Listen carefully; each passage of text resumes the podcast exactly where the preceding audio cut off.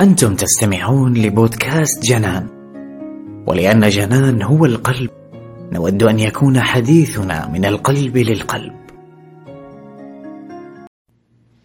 بتاريخ 4 نوفمبر أصبت بأول نوبة هلع في حياتي. بداية توقعت إني أتعرض لجلطة وطلبت من أهلي بأخذي لأقرب مركز صحي حالا لإنقاذي وكنت أعتقد بأنها آخر لحظات أعيشها في حياتي. وبعد وصولي للمستشفى وعمل التحاليل اكتشفت بأن علاماتي الحيوية ممتازة. يمكنني القول وقتها بأني انقسمت لجانبين جانب سعيد ويحمد الله بعدم وجود خطر يهدد حياتي وجانب مذهول. ولا يعلم ما هي الحالة التي كنت أعانيها منذ دقائق. وبدأت الرحلة بإني أتنقل بين الأطباء بحثا عن حالتي في اعتقاد جازم مني بأني مريضة بمرض عضوي. بدأت الأعراض تزداد والخوف والقلق أيضا. ليس هناك متسع في حياتي للنوم أو للخروج من المنزل أو للتحدث مع الأصدقاء. وداهمني وسواس الموت. توقعات الناس حول حالتي كانت تدمرني بأني ممكن تعرضت للمس الشيطاني أو للحسد. بعد أربع أشهر من المعاناة التي تحملتها نفسي الهشة وتحملتها أمي العزيزة نصحني أقرب الناس إلى قلبي أخي بسام بأن أتجه لمختص نفسي. فعلا من أول كلمات انبعثت مني تم تشخيصي باضطرابات القلق المختلطة. أنا هنا منذ سبع أشهر من وقت تشخيصي والمداومة على العلاج والنصائح. قمت باختيار تخصص علم النفس لمساعدة نفسي والآخرين على تخطي مشاكلهم النفسية. مرة من المرات أو فترة من الفترات وقعت وقعت في شباك شخص سيء جدا وكان يتعامل معي بنرجسية ولكن فضل الله بعدها تعلمت في, في تلك الفترة مريت بأزمة نفسية متدهورة جدا. تغيرت ملامحي. آه نقص وزني. وصلت لمرحلة قصيت شعري صفر صفر. ولا شعر بكتفي شعر متعمدة. لدرجة إنه لا إحساس ولا شعور ولا ندمت لحظة إني سويت هذا فكنت كل أملي إني يمكن أتحسن. فصارت نفسيتي تدهور كل ما هي ولكن الحمد لله قريت عن الصحة النفسية عن كتب تطوير الذات فتعلمت كيف أثق بنفسي وأواجه مخاوفي واجهت وتخلصت من ذا الشيء وذا الضرر وتعلمت أن الصحة النفسية شيء مهم جدا للإنسان. والحين أنا هذه قدامكم قوية تعلمت من هذه الحياة الحمد لله.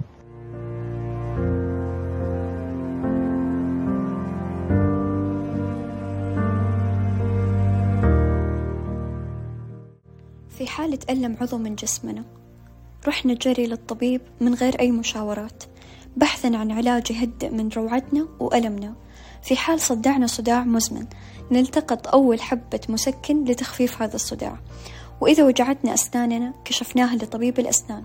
وإذا اشتكينا من ضعف في حركتنا كشفنا عن طبيب العظام. لكن لما تتألم أرواحنا لأي طبيب نتوجه؟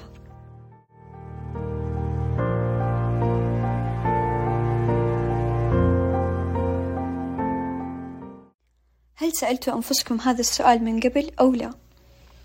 الأكيد خطر على ذهن الأغلبية إذا ما كان الكل التوجه لله سبحانه وتعالى. صحيح وأنا زيكم متيقنة ومتأكدة أول خيار راح أتوجه له ربنا بالدعاء والصلاة والتقرب من الله أكثر. ولكن بعد ما نلتجئ لله سبحانه نحتاج نتحرك ونبذل الأسباب. ونسعى باللي نقدر عليه عشان تهدى أنفسنا ونعالج هذا الشعور السلبي. يقال أن من جار على شبابه جارت عليه شيخوخته. إيش معنى أن يجور الإنسان على شبابه؟ يجور الإنسان على شبابه لمن يسيء ترتيب الأولويات في حياته. راجع نفسك فيها. هل فعلا تعطي نفسك حقها أو تهملها؟ أو تأجل الالتفات لها؟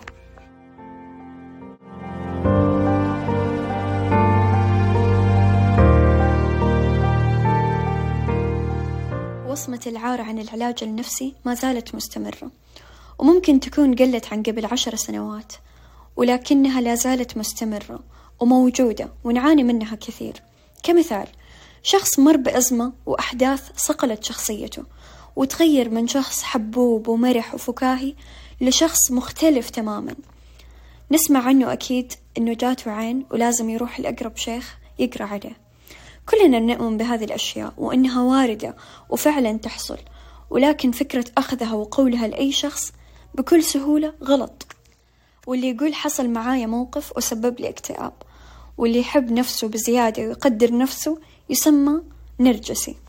وأكيد كلنا نعرف مرض الصرع اللي هو نشاط كهربائي مفاجئ في الدماغ ويعالج ممكن بالأدوية أو بالجراحة. ولكن البعض من الناس يسموا الشخص اللي يعاني من الصرع بأنه شخص ملبوس بدون وعي وبدون معرفة ولكن شيء متداول ومتعارف. ومو مستوعبين أن هذه كلها اضطرابات نفسية وتداولها بهذه الطريقة هو اللي يسبب الجهل بالصحة النفسية. وللأسف أنه يحصل ونسمع هذا الكلام زي اللي قبل شوية ذكرناه.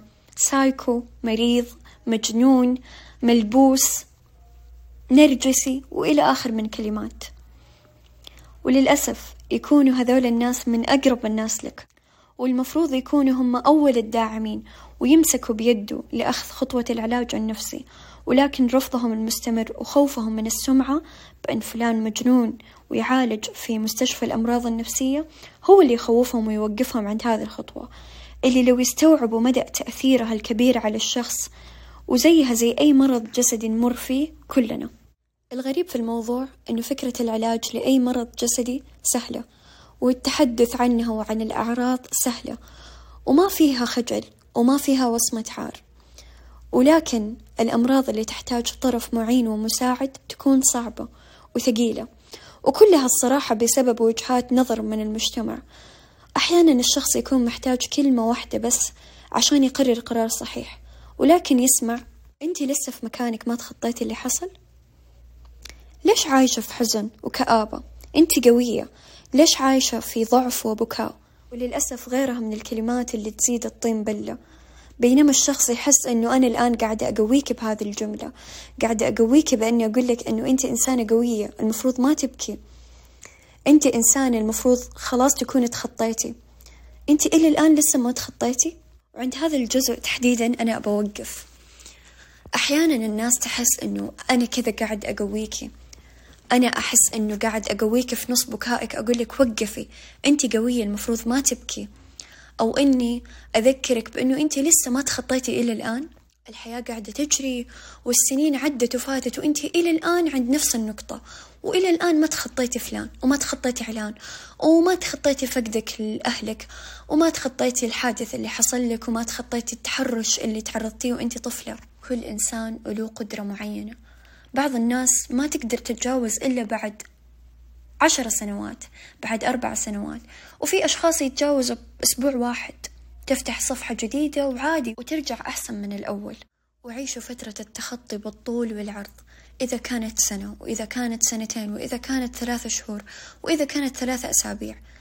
أنت اللي قاعد تتخطى وأنت اللي قاعد تمر بالفترة الصعبة وأنت اللي فجأة فقدت شخص عزيز وغالي وأنت اللي فجأة سويت حادث وأنت اللي فجأة طلعت من الوظيفة. لذلك الناس ما قاعدين يعيشوا معاك التجربة هذه. ويمكن لو كانوا في نفس التجربة يمكن ما يتحملوا بينما أنت قاعد تحارب وقاعد تصبر وقاعد تصبر نفسك. فعيشوا فترة التخطي عيشوا فترة التشافي. ممكن تكون سنة أو سنتين ولكن ترجعوا أحسن من الأول. عادي. أعطي نفسك وقت وأعطي نفسك مهلة.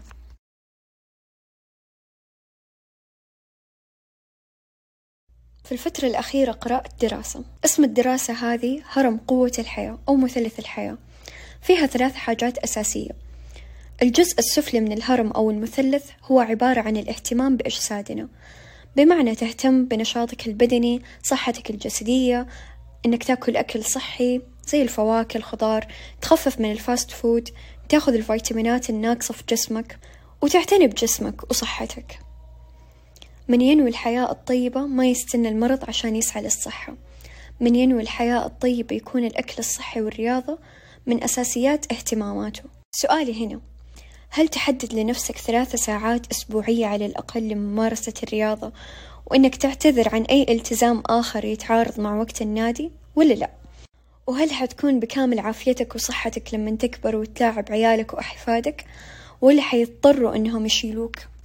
والجزء المتوسط من الهرم أو مثلث الحياة هو عبارة عن الناس اللي في حياتك وعلاقاتك معاهم. وأنا أشوفه من أهم الأجزاء اللي المفروض تكون في حياة الإنسان ودايما يراجع فيها دايما راجع من الناس اللي في حياتك. هل أضافوا لك إضافة حلوة وكويسة؟ أو من يوم ما عرفتهم وأنت متكدر وأنت في قلق هل هم حيكونوا معايا أو أو لا؟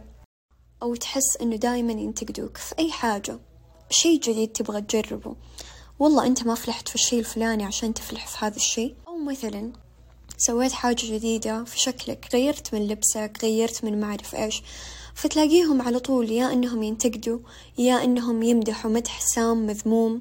فتحس من لمن عرفت هذول الناس وإنت فعليا ما قاعد تتطور. كل ما بتطلع خطوة جديدة ينزلوك للخطوة السابقة. كل ما بتسوي حاجة يذكروك بحاجات قديمة. دائما حاولوا تختاروا الناس الصح الناس اللي فعليا تليق فيكم. أعرفوا قيمة أنفسكم أعرفوا مين يستاهلني ومين ما يستاهلني ولا يستحق أني أنا أكون معاه. بعض الأشخاص للأسف ما عندهم قيمة سوى أنه إحنا معاهم.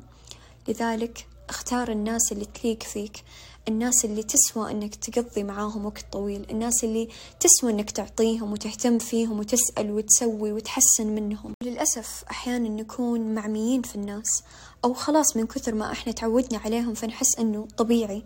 ولكن في الواقع أبدا ما يكون طبيعي بالعكس قاعد تنظر وتحس إنك صرت مسموم من هذول الأشخاص. فلذلك أرجع وأكرر.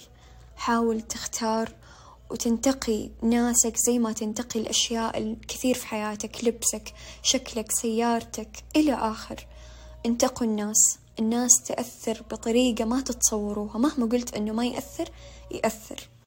والإنسان بطبيعته كائن اجتماعي مجبور على الانخراط مع الجماعة سواء أفراد عائلته أو أقاربه أو حتى أصدقائه أو زملائه في الدراسة أو العمل هل أنت إنسان متصل مع الآخرين؟ هل لك أحباب وأصحاب وأهل وناس؟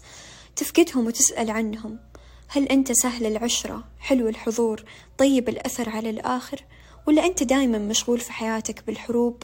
حرب في البيت وحرب في العمل وحرب مع الناس والسؤال هنا هل إذا كبرت شوية في العمر حتلاقي حولك ناس يسألوا عليك ويستفقدوك وتقضي معاهم وقت حلو؟ أو هل حيقطعوك عشان راحة بالهم؟ إحنا بشر وخلقنا البعض وإحنا كطبيعتنا كبشر نحتاج الناس وخلقنا لبعض. أنا دائما عندي قناعة إنه ربنا ما خلق الناس عبث خلقنا الأشياء كثير حلوة في الحياة. حافظ على الأشخاص اللي ترفعك وتساعدك وتعينك وتحس إنه من يوم ما دخل حياتي هذا الإنسان أضاف لي إضافة حلوة. ما حسيت إني صرت أسوأ ما حسيت إنه نسختي اختلفت عن الأول. إذا ما أضاف لك إضافة حلوة على الأقل ما يكون سبب إنه يخليك أسوأ وإنه يسحبك للقاع. أما الجزء العلوي من هذا الهرم أو مثلث الحياة وأنا أشوفه من أحلى الأجزاء هو السيلف كير اهتمامك بنفسك. اهتمامك بسلامك النفسي واهتمامك بصحتك النفسية. هل أنت إنسان مؤمن بأن الحياة حلوة وخضرة وأن السعادة ممكنة والسعادة اختيار؟ وأحيانا ممكن تستصعب علينا الظروف لكن أكيد يوجد حل. ودايما حاول تسعى أنك تخرج نفسك من الضيق إلى السعة ومن الظلمة إلى النور. أو هل أنت متشائم وتحس وتعتقد أن الحياة ما فيها خير؟ وأن مدعين السعادة هم أشخاص غير منطقيين وغير واقعيين ودائما يبالغوا في كلامهم. هل لما تكبر بتكون المسن السمح الطيب المنشرح في نفسيته ولا ذاك العسير الصعب اللي يشتم ويسب الناس والحياة والقدر؟ وأخيرا وفي آخر حوارنا عن دراسة هرم أو مثلث الحياة هل علاقتك مع الله علاقة حب ورحمة واستبشار المؤمن بخالقه؟ وأنس وارتياح في الحديث إليه والاعتكاف عليه. أم إنك فقير في تواصلك مع الله وبس تجي في وقت حاجتك وفي وقت تعبك وفي وقت ألمك. هل من المعقول يمر عمرك كامل بدون ما تكون لك لحظة وصل حقيقة مع الله؟ هل من المعقول يمر عمرك كامل بدون ما تتلذذ بلحظة وصل حقيقية مع الله تستشعر من خلالها أنه معاك وأنه أقرب لك من حبل الوريد؟ وهذه أهم خمسة أولويات قدامك. راجع نفسك فيها. من خلالها تقدر تتوقع إذا كانت شيخوختك ستطيب أم تجور بك. طابت أرواحكم وطاب شبابكم قبل شيخوختكم. وعشان تستقيم الحياة نرجع لأهمية التوازن في الأخذ والعطاء. لا ضرر ولا ضرار. التوازن في رحلة السعي هو مفتاح النجاح. إذا كانت همتك متوسطة أمشي خطوة لأهدافك. وإذا كانت همتك عالية هرول وأركض. وإذا شفت نفسك تعبت تذكر أنه حق من حقوقك تلتقط أنفاسك وتوقف عشان تشحن نفسك من جديد وتكمل طريقك. وتذكر أن لنفسك عليك حق لا تضغط نفسك كثير الضغط. تمرين عجلة الحياة من أجمل التمارين اللي توازن الجوانب اللي نحتاجها في الحياة وهي نقطة البداية المثالية لإعداد الأهداف. كل جانب من جوانب حياتنا يحتاج ويستحق مجهود لأجلنا. أوصيكم بعد الحلقة بالبحث عن تمرين عجلة الحياة مقسمة لكل جانب من جوانب حياتنا. اختبر واسأل نفسك وتعرف على جوانبك القوية واسعى لتقويتها ونقاط ضعفك عشان تحسنها. غمض عينك للحظات وخذ شهيق وزفير. تخيل أنك تملك حديقة كبيرة. وأنت وحدك الراعي والمسؤول عن هذه الحديقة. والبذور هي مثال للأعمال اللي بتزرعها. والثمار هي مشاعرك وأفكارك ومعتقداتك. لو كل يوم تتخيل وتحط في عقلك أنه الحياة صعبة والناس مصلحجيين والناس أنانيين وكل الناس تهتم بس بنفسها وما في أشخاص أوفياء إيش حتتوقع حيكون شكل ثمارك؟ هل حتكون خضرة ملونة ولا حتكون يابسة واكتسح الجفاف جذورها وصارت لا تسمن ولا تغني من جوع. بينما تخيل لو كانت أفكارك تدور حول أن الله هو الرزاق وأنه هو اللي حيمطر الأرض هذه وتسقى ووجود الشمس اللي تقوم بعملية البناء الضوئي. عامل أساسي جاهز من الله كل يوم. الشمس تشرق ونستفيد منها. سهل الله علينا مسيرة حياتنا بتسخير الكون كله لأجلنا. ووجود الأشخاص لمساعدتنا. الطبيب اللي يعالج ويكسب ماله بعرق جبينه. والمعلم يعلمك عشان يبني جبل والعلم ينتفع به. ويكبر معانا وبكذا نعلم أجيالنا القادمين. والمهندس يبني لنا المنازل اللي تأوينا كذلك أفكارك كذلك أفكارنا. وأنت تحدد كيف تبغى يكون شكل بستانك. القرار يدفعك لاتخاذ خطوة بحيث إنك لو عززت نمو ثمارك بشكل يومي راح يضعف الإنتاج. كذلك هدفك وطموحك. لو كل يوم صحيت من النوم ورحت تسقي الزرع راح ينبت إلى أن تصير بستان مليء بالخضار. بينما لو تركته إيش حيحصل؟ الأكيد إنه راح يذبل إلى يموت. الفكرة هي أنه تتوافق النية مع بذل الفعل. نستشهد بمقولة قليل دائم خير من كثير منقطع وفر لنفسك البيئة الصحية. استوقفتني مرة عبارة تقول كن أنت التغيير الذي تريده أن يحدث بالعالم. مو مشكلة إذا ما لقيت بيئة داعمة بشكل تام. أحيانا نشوف أنه الناس ما عاد صار فيها خير. كون أنت دائما اللي تسعى في الخير. صدقني راح ينعكس عليك وراح ينعكس الأثر وحتشوفه في حياتك وحتشوف الفرق. يقول الرسول صلى الله عليه وسلم الدال على الخير كفاعله. وفر بيئة تدعم صحتك النفسية والعاطفية. بكل أشكاله وانزعاجاته وتناقضاته. بكل لطف وحكمة. هو منبع الاتزان والتشافي. وعيك الذاتي أساس تعاملك الصادق مع نفسك. وأكيد بعده يكون التعامل مع الآخرين. طيب وكيف يكون مع الآخرين؟ وأكيد في البداية راح يكون تحدي بالنسبة لك خصوصا لو كنت شخص اجتماعي وانبساطي. في البداية ممكن تحس بالوحدة والعزلة. لو قررت فلترة علاقاتك أكيد راح ينعكس على جودة علاقاتك وأهميتها. أهميتها في دعمك وتقويتك. وإذا كنت شخص خجول تعلم أنك تبادر وجرب. الفرص كثيرة والحياة مرة بسيطة. تستحق أن الواحد يجرب وتستحق العيش بخوض تجاربها. من ألذ المشاعر اللي يحس فيها الإنسان هي مشاعر الحرية. الحرية النفسية. بمعنى إيش؟ بمعنى رغد العيش. تقول حنان السماك الحرية مفهوم عظيم.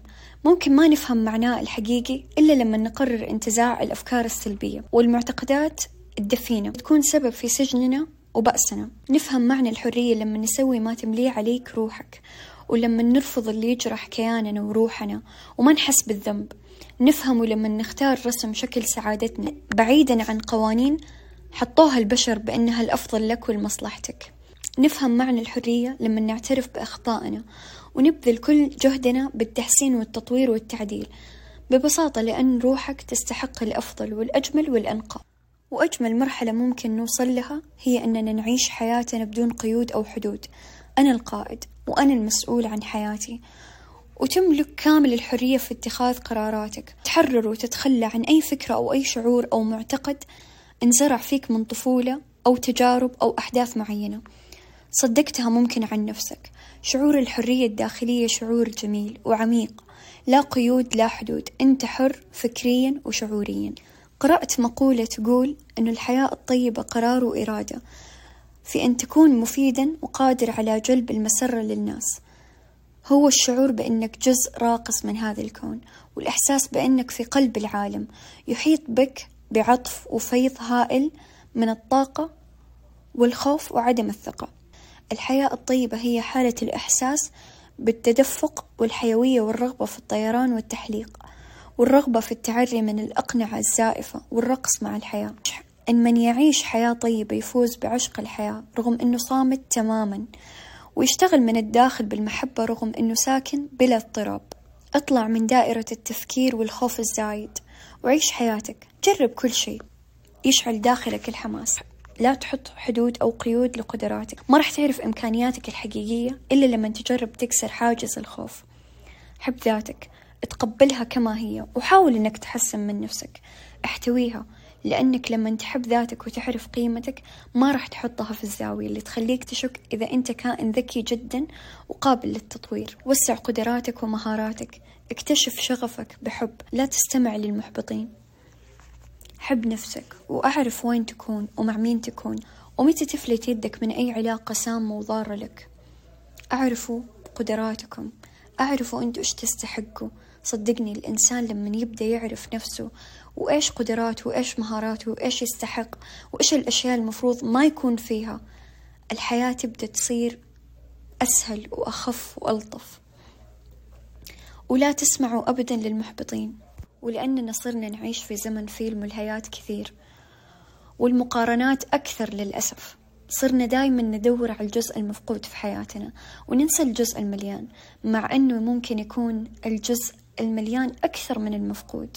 والأكيد أنه الجزء المليان دايما يكون في حياتنا أكثر من المفقود. للأسف أنه صرنا دايما نركز على الأشياء الناقصة ونبدأ نعيش في صراع وسباق دايما.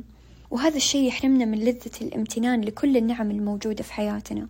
اللي تعودنا عليها وصرنا نشوفها شيء معتاد وصرنا نشوفه شيء أصلا ما له قيمة. وللأسف صرنا نشوف القومة للصباح متعبة ومهلكة. مع أنه كثير غيرنا يتمنوا بس لو يجربوا شعور العمل أو الدراسة ليوم واحد ممكن صرنا نشوف الصحة والعافية شيء بديهي. الكل أصلا متعافي الكل يملك البصر يملك نعمة السمع. ومع أنه ممكن لو نركز في الجامعة نلاقي ناس أقل مننا. ناس ممكن تكون فاقدة للبصر فاقدة للسمع. وإحنا صرنا نشوف إنه هذا الشيء بديهي وطبيعي إنه يكون عندنا وإنه نملك هذه النعمة. الامتنان شعور عظيم يحسسنا بكل الخيرات الإلهية اللي ربنا أكرمنا فيها. مهما كانت في معتقدك بسيطة تذكر أنها لغيرك حلم وأمنية. ووصولك للسلام النفسي يكون من خلال عبورك للحظات الامتنان في يومك. واستشعار نعم الله عليك فكرة الامتنان بشكل بسيط. أول ما تصحى امتن لله على أنك بأتم الصحة والعافية. وكل يوم اختار شيء حدث بالأمس أنت ممتن له. أكيد راح تلاقي النعم الكثيرة والنعم اللي للأسف صرت متعود عليها ولا صرت تلاحظها ولا صار لها قيمة. ويمكن علمتكم على هذا التمرين في الحلقات السابقة ولكن برجع وأكرره عليكم. ومن أحلى العادات اللي ممكن تشكل فارق كبير في حياتك جرب أنك تخصص دفتر لكتابة قائمة بأمور تطمح لها وتطمح أنها تصير. وتمتن لحدوثها. جرب قبل ما تنام تدون هذه النعم. أو الأشياء اللي تحس نفسك أنها تحصل في حياتك. من بعض الأدعية من بعض الأمان. وهذا التمرين حيخليكم تحسوا بنعمة الامتنان. زي لما في يوم عرفة ندعي دعوات مرة كبيرة وأشياء نتمنى أنها تحصل في حياتنا. ونكتب الدعوة الفلانية والدعوة الفلانية والدعوة الفلانية. ولما تحصل نحس بشعور الامتنان وأنه الحمد لله. جاب الله لدعوتي الفلانية. وهذا التمرين دايما راح يخليكم تحسوا بنعمة الامتنان وحتحسوا إن الله استجاب لدعوات كثيرة في حياتنا. والأكيد إنه أنت الآن عايش في دعوات دعيتها من قبل وألحيت على الله بأن يستجاب لهذه الدعوات. شكرا يا الله. لكل نعمة أنعمتها علي ولم أشكرك عليها. شكرا يا الله على لطفك الدائم. شكرا يا الله على نعمة البصر والفؤاد والجسد السليم. شكرا لكل ذرة وخلية في جسدي تعمل بشكلها السليم. شكرا يا الله لوجود أهلي وأصحابي وكل اللي أحبهم حولي. غارقين في نعم كثير. لا تعد ولا تحصى. الحمد لله كثيرا. دمتم بود وحب ودامت أرواحكم بسلام نفسي.